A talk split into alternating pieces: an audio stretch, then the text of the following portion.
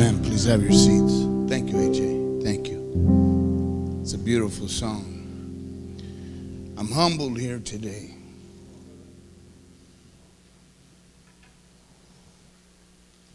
Man. You know, I thought Pastor was going to steal the message. But he's in tune with the Holy Spirit. We got an awesome pastor that prays and lets the Spirit move him. And not only does he pray and lets the Spirit move him, but he ain't as scared to move where the Spirit tells him. We got a, we got a young pastor, but I rever him with all my heart. I thought Pastor Toby was going to steal the message Wednesday because he was talking about a journey. First off, I'd like to welcome all the visitors here tonight. I see a lot of visitors. The pastor mentioned you already by name. Andy and Chris, Marlon and Colleen, Frank and Maxine, my homeboy Gilbert and Dora, Palomino. He used to run around with Andy and me too. He was bad, Andy. I didn't know you hated me, Chris. I'm sorry. I told him he should take the money home to you. Amen. You know, today's message is a simple message, but I believe it's very, very profound because it's that simple. You're going to find it in Deuteronomy chapter 1. You know, Pastor said that there's going to be more Pastor Christians and Pastor Darrell's and Brother Andy Chavez's and Marlin's and Frank and Maxine have a heavy testimony. You know, Frank been going into San Quentin prison religiously for quite a while. He has a card that's not easy to attain. It takes a commitment level that not too many people are willing to go through. They rather ride on somebody else's shirt tail to go in there. But he got the card where others could ride on his shirt tail. And Pastor is talking about that there's going to be more people that are going to be stepping out and stepping into a new arena in their lives. But when we step out and we step into, there's a whole crew of elements that are going to be there to challenge us. And the scary thing is, those are the very things sometimes that will stop us from stepping into. So tonight, it's obvious that God's on the move everywhere. There's a revival happening within the body of Jesus Christ everywhere. It ain't here only in Victory Outreach Hayward. Everywhere you go, every church, you can see walls crumbling. You can see lives changing. You can see people rising up and answering the call upon their lives. And so here we are. The question will be what new thing is Christ calling you to do? Is Christ calling you to do something new today? Where's God calling you to go? And where in your life perhaps are you telling God no? Where you're not answering the call, where you're resisting Him? What areas in your life are you saying no to God? What new territory is Christ trying to take this church? There's a principle, and it's called accelerated blessing. The faster we trust and obey, the faster we will receive God's blessing. You know, you can't really speed up the process, but you sure could delay it. There's a process that's a must, it's imperative. You can't eliminate it, but you sure could delay it. Amen? In Deuteronomy chapter 1, verse 2, Moses says that normally it takes only 11 days to travel from Mount Sinai to Kadesh Barnea. Kadesh Barnea was the point of the desert right at the end before you cross over and enter into the promised land. And it should have only taken 11 days to arrive at that point where all they had to do was cross over into the promised land. They had a process. They came out of Egypt and they had to cross the sea that split, and there was an 11 day journey only. That's all it should have took it to enter, to reach Kadesh Barnea. And that's what Moses is saying right there. It was the desert entry point to the promised land. It's the same point where you'll see later in some other areas where they send out the 12 spies to go spy out the land. Some of us have gone through the desert, and some of us now are at that spot, at the threshold of promise. Victory Outreach. That's where we're at. We're at Kadesh Barnea, waiting to enter into the promised land. The promises that we have inherited. That's the year that Victory Outreach is in. We are in what? Inheriting the promises. We're right there at the threshold, waiting to enter the promises we've inherited and more, just like the Israelites. So then, perhaps, should we enter without studying the Israelites in that day, in that era, or I think it'll be wiser if we study them and learn. So let's look at the Israelites when they were at Kadesh Barnea. On the 12th day, the Israelites could have possessed the promised land if they didn't delay the process. However, instead, they made a very deadly, faith killing mistake. They stopped relying on God's leading and began leaning on their own understanding. They stopped allowing God to lead and they began to lean. Listen, when you're trying to be in charge of your own life, when you're relying on your own intellect, your own talent and strength to get through life, you're making a big boo boo. Listen, don't rely on yourself. That's the no no. That's only going to delay your promises and only delay what God has for you. God loves when you trust and obey Him. God loves it when we rely on Him to take you through the journey of this life. He rewards faith, and the quicker we trust and obey, the sooner we'll reap the rewards of His blessing. It's a principle of accelerated blessing. We become impatient very easily and want God to do something for us, not now, but right now. However, we forget about God's purposes and God's timing. We got to remember that He's all knowing and all powerful, and He has His purposes and His timing. We don't understand why it's taking God so long to answer our prayers. Listen, if you trust God completely and obey Him with all your heart, your prayers will have top priority with Him. They will be answered in the fastest possible time according to God's plan. But without trust and without obeying Him, you'd only delay it.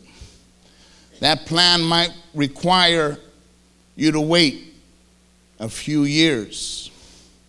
However, if you don't trust and you don't obey Him, then the answer might not come for over 40 years. And then you still might not get it. Which would you rather have? A short wait or never enter? God is moving you, God is moving us into something new, fresh, deep, a deeper relationship with Him, a new adventure with the Holy Spirit. We're about to enter the land that has been promised to us. We're about to take new cities and capture souls for Jesus Christ. As we move forward, let's not make the same mistake that the Israelites did at Kadesh Barnea. We're right now, I would say in chapter 1, verse 6 and 7 in Deuteronomy. Says, When we were at Mount Sinai, the Lord our God said to us, You have stayed at this mountain long enough. It is time to break camp and move on. You know, when I'm studying this, the Lord was just telling me all kinds of areas that I've been procrastinating in on my own walk. That's my Vernon McGee accent.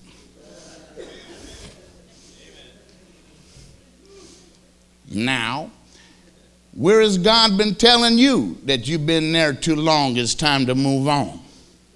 If you haven't noticed, God's on the move here and everywhere throughout the body. If you've been saved any length of time, then guess what?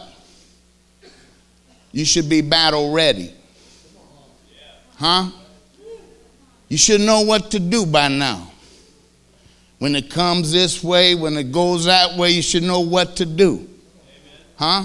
There's a weave in, there's a weave out, there's a block, there's all kinds of things. If you've been saved any length of time, you should be ready. You should be ready for battle and you should be ready for service. Each one of us should be at a level that we are ready for whatever move God wants to do next. We shouldn't still be scared of what He might be doing. God is moving us where we've been into His promise. Victory Outreach, it's time to move on. It's time to break camp.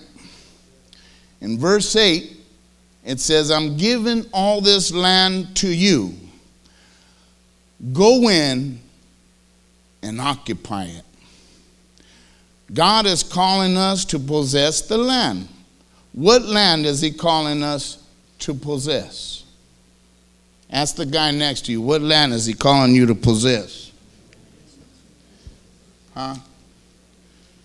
Is it a right relationship with Him? Sorry about that. A right relationship with your spouse?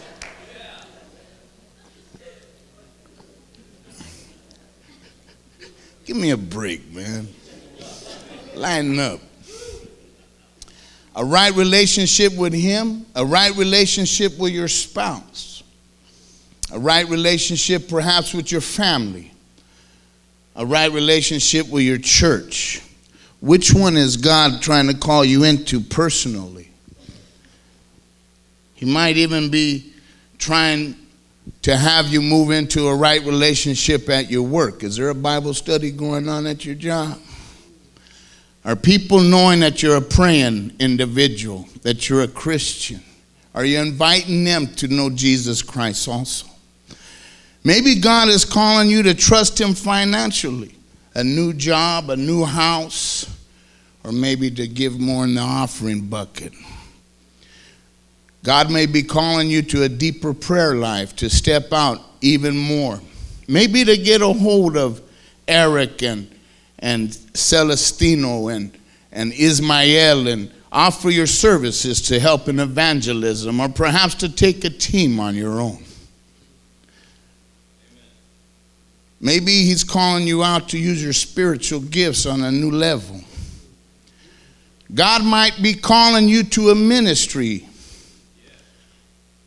or to do, or maybe to start a new one. By the way, whatever ministry you do or you think about doing, don't think that it's small in the eyes of God. Everything is important, really important to God. There's no more, there's no ministry that's more important from the parking lot to the pulpit, from those behind the scenes and those that are on the scene. There's no small ministry. On the church level, God is calling us to exalt more, to envision more, to evangelize more, equip more, and of course, to establish more. We're going to be sending more folks out. Amen. We are going to occupy new territories. We're going in. We're not going to make the same mistakes that Israel did when they failed to trust God. The Israelites started off pretty good. If you look at verse 19, it says, Then just as the Lord our God directed us, we left Mount Sinai. And go to the end of the verse, it says, When we arrived at Kadesh Barnea, I said to you, You have now reached the land that the Lord our God has given us. Look, he has placed it in front of you. Go and occupy it as the Lord, the God of your ancestors, has promised you. Don't be afraid and don't be discouraged. You see, Moses was preaching to his congregation. And he's telling them that right before them is the promises that God has for them. And he's telling them because he probably knows that perhaps they might be a little bit afraid. Or maybe he knows that the courage might not be there. So he's telling them the promise that God gave you is right in front of you. Don't be afraid. Don't be discouraged. Go get it. It's yours. Good preaching Moses gave his folks. He was inspiring, he was encouraging. What a preacher. Listen, the children of Israel started off pretty good. They reached that area, believing that God was going to lead them into the promised land. What happened? What happened? As they journeyed, they had time to think about it. When they were at the mountaintop, they were all pumped up and ready to go. If they could have went from there to the promised land, they probably would have did it no problem. But during the time of the trip from the gate to the promise, they started tripping. Huh? During the trip, they begun to trip. How many of you have ever gone on a trip without LSD? To a place you've never been before without drugs again, okay? When you go on a trip you've never been before, what do you think about? You know, you think about the place that you're going to visit. If you're like me, you start imagining how the place is going to look, how the people are going to be, how the food's going to be. What kind of food do they have? Then, when you get there, what happens? You find out you get shocked. It ain't like you thought. You couldn't imagine it the way it really is. When you see it, you, you, you had no, no kind of picture of it. Well, I'm sure during the journey of the Israelites, they imagined what the promised land looked like and what their lives would be once they were there, once they got settled. They probably imagined that their children will be playing in new homes. They probably imagined that the land was going to be rich and productive. They probably imagined that there'll be plenty of water for their flocks and their herds. But then, what happened?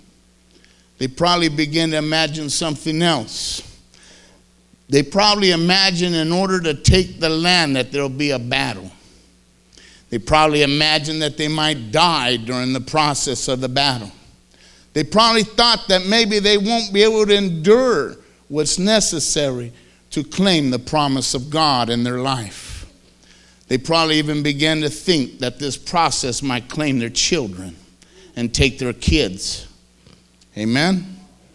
So even though Moses did some good preaching, they hesitated to go into the promised land. Even though he tried to encourage them, they still hesitated. Instead, they camped at the border. In verse 22, it says, But you responded, First, let's send out scouts to explore the land for us. They will advise us on the best route to take and decide which towns we should capture. This seems like a good idea to me. So I chose 12 scouts one from each of your tribes. They crossed into the hills and came to the valley of Eshcol and explored it. Sometimes people make mistakes. Moses, looking back on the incident, admitted that it seemed like a good idea at the time, but it wasn't a good idea. You see, the problem here is that they stopped relying on God to lead their life into the land that he had promised them. Amen. They started relying on their own intellect. Amen. God began, instead of relying on God to tell them what route to take, what towns to take, they were relying on their own talent. And that was very dangerous, and that was their big boo boo. In verse 25 and following, it says this They picked some of its fruit and brought it back to us. And they reported that the land the Lord our God had given us was indeed a good land. But you rebelled against the command of the Lord your God and refused to go in. You murmured and complained in your tents and said, The Lord must hate us, bringing us here from Egypt to be slaughtered by these Amorites. How can we go on?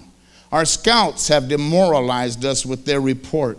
They say that the people of the land are taller and more powerful than we are, that the walls of the towns rise high into the sky. They have even seen giants there, the descendants of Anak. Listen, church, let's not make the same mistake. Let's not make a good start and fall down at the border. We've gotten this far. Let's keep going. We've gotten this far. We got to step into our promises. I mean, if you look, we've all came out of Egypt. Some of us are coming out of Egypt. We've crossed the sea. We've crossed the desert. We have accomplished a lot. We've arrived here. We're at the border of the promises. We're here to inherit the promises and some more. Let's don't stop. Don't give up. Let's not make the same mistake that they made and fell at the border. It's a fact. We are going to hear frightening reports. We're going to be faced with fear of the unknown. But when the frightening reports come, we've got to be like Joshua and Caleb and declare with faith that God is with us and we can take the land. When the newspaper says that crime is up in the city that you're being sent to, when the checkbook says that there's not enough money to pay the bills, when your job says that your pink slip is coming, when your spouse says that I don't want to be with you no more, when the doctor says that he has bad news, don't look down but look up. The same God that's been doing his job is going to keep doing his job. You know, the report might be true you might not have the money, and your job might be on the line. Huh? But it don't matter because God's with you. He will prevail over the enemy. You will conquer the land. If God promised you that land, that land is yours.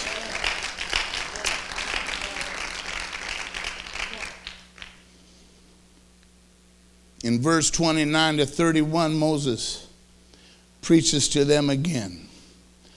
He reminds them of the great and mighty acts of God, that they had absolutely no reason to be afraid. Yet in verse 32, we read, But even after all he did, you refused to trust the Lord your God. They missed the principle of accelerated blessing they could have entered the promised land on the 12th day. Instead, they were punished by their lack of faith. In verse 35, it says, no, no one of you from this entire wicked generation will live to see the good land I swore to give your ancestors. Then in verse 39, it says, I will give the land to your innocent children. You were afraid that they would be captured, but they will be the ones who occupy it. As for you, turn around now and go on back through the wilderness towards the Red Sea. So then they wandered in the desert for 40 years.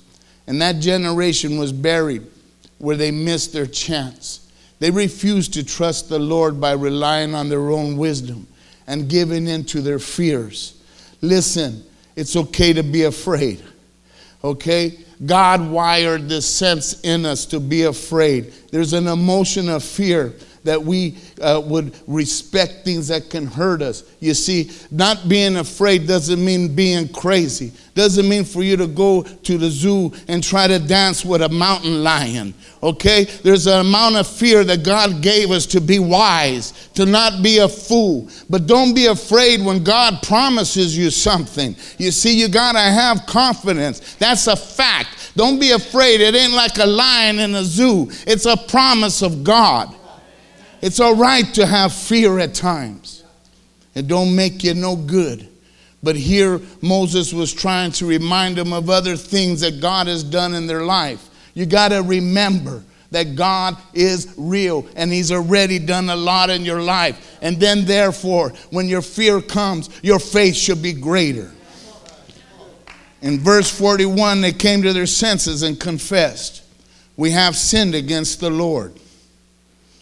We will go into the land and fight for it, as the Lord our God has told us. So your men strapped on their weapons, thinking it would be easy to conquer the hill country. But the Lord said to me, Tell them not to attack, for I will not go with them. If they do, they will be crushed by their enemies. This is what I told you. But you would not listen. Instead, you again rebelled against the Lord's command and arrogantly went into the hill country to fight. But the Amorites who lived there came out against you like a swarm of bees. They chased and battered you all the way from Seir to Hormah. Then you returned and wept before the Lord, but he refused to listen. So you stayed there at Kadesh. For a long time, they stayed there looking over the border at what might have been arrogance and pride and trusting in self, they could only see the promise. Let's not make the same mistake. They had their chance, they had their second chance, but they refused to trust and obey. They missed their opportunity and died in the desert because of their lack of faith. You might be standing at the door to the promised land today, but for some reason you haven't entered. It may be fear, it may be something else, but God's calling you to cross. Will you answer and go in, or will you ignore his call? At the end of this evening's service, we're going to ask you to make an altar call. And some of you might not even know Jesus Christ as your personal Savior. So we're going to ask you if you want to come and allow Jesus Christ into your life. Don't miss out and don't say no. Don't be afraid. Maybe next time, don't say that because there may not be a next time.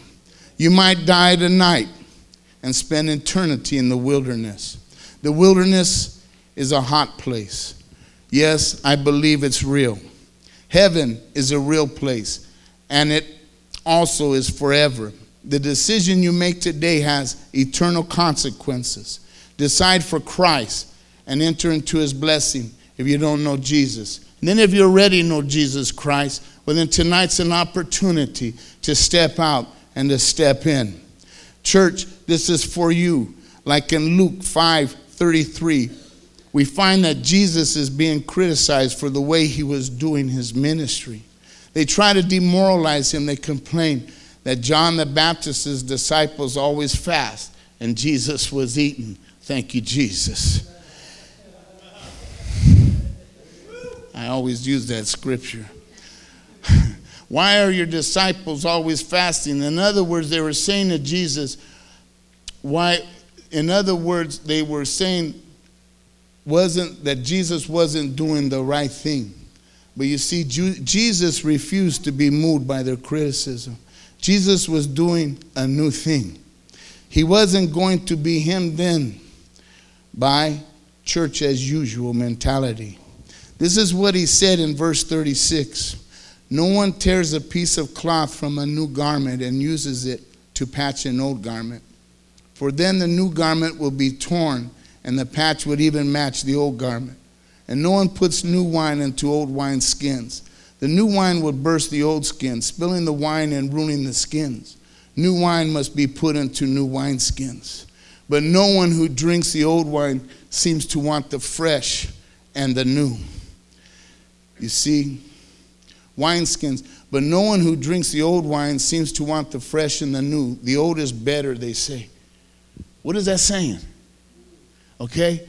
We're about to enter to a new era.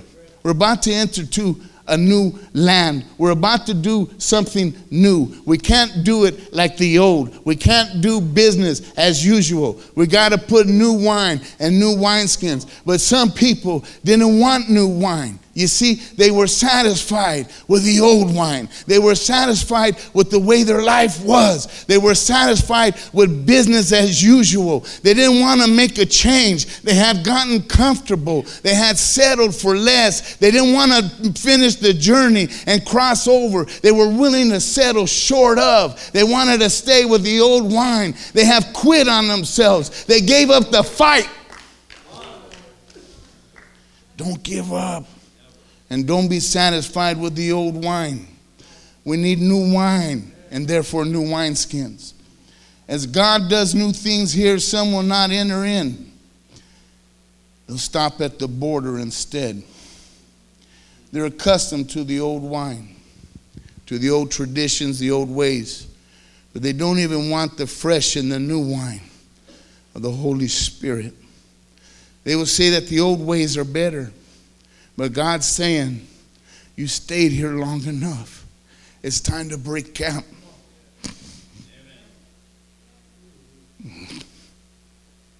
It's time to move on, man. Come on.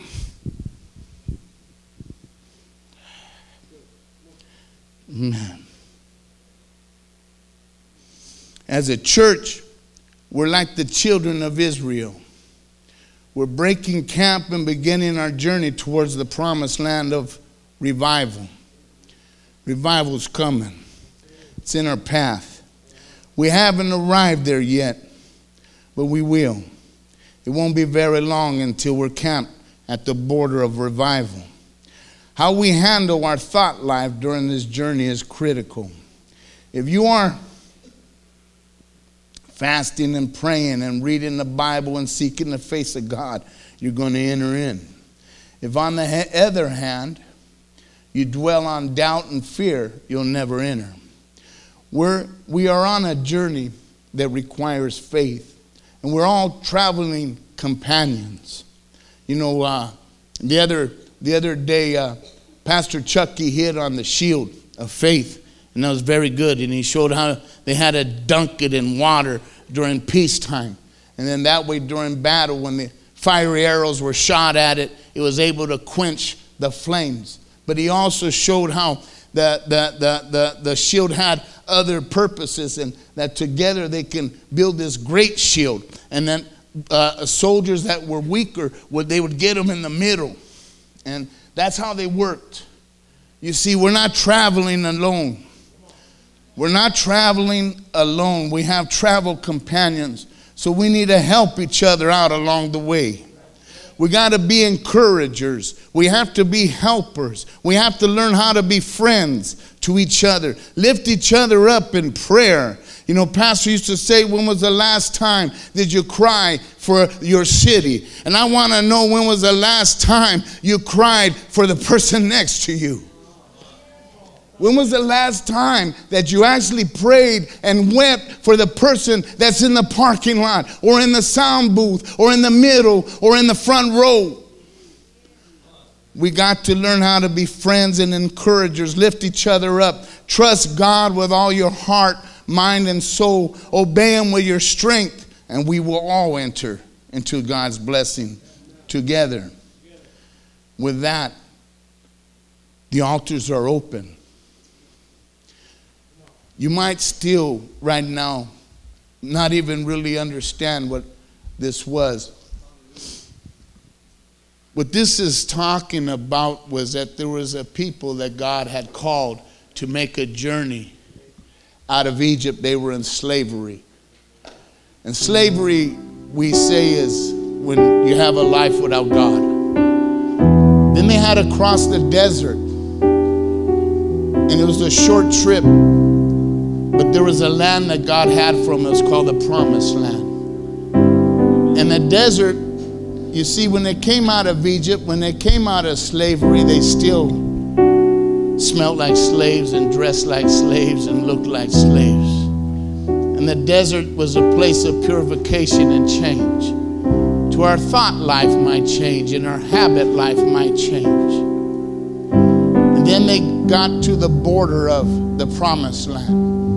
And they didn't enter, a lot of them. The next generation did. But you see, that's what God was calling them to do. And I believe right now, if everybody here, if you were to seek your heart, you know that God has been tugging you to do something. God's been tugging you to move forward on something. God has been probably saying that you've been somewhere a little too long, that it's time to step out and do something new. Or maybe God has been tugging at you to do something even bigger and greater at a bigger level. Maybe God's saying, hey, you've been in the shallow water a little bit too long. It's time to go in the deep. And He's telling you, don't be afraid. I have you, I got you.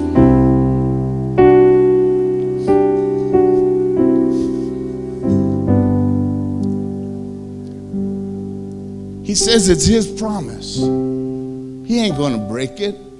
He'll see you through. Step out. Step out whatever got you and step into the promise. Don't die in that wilderness. Don't be left behind. Come and claim your promises today.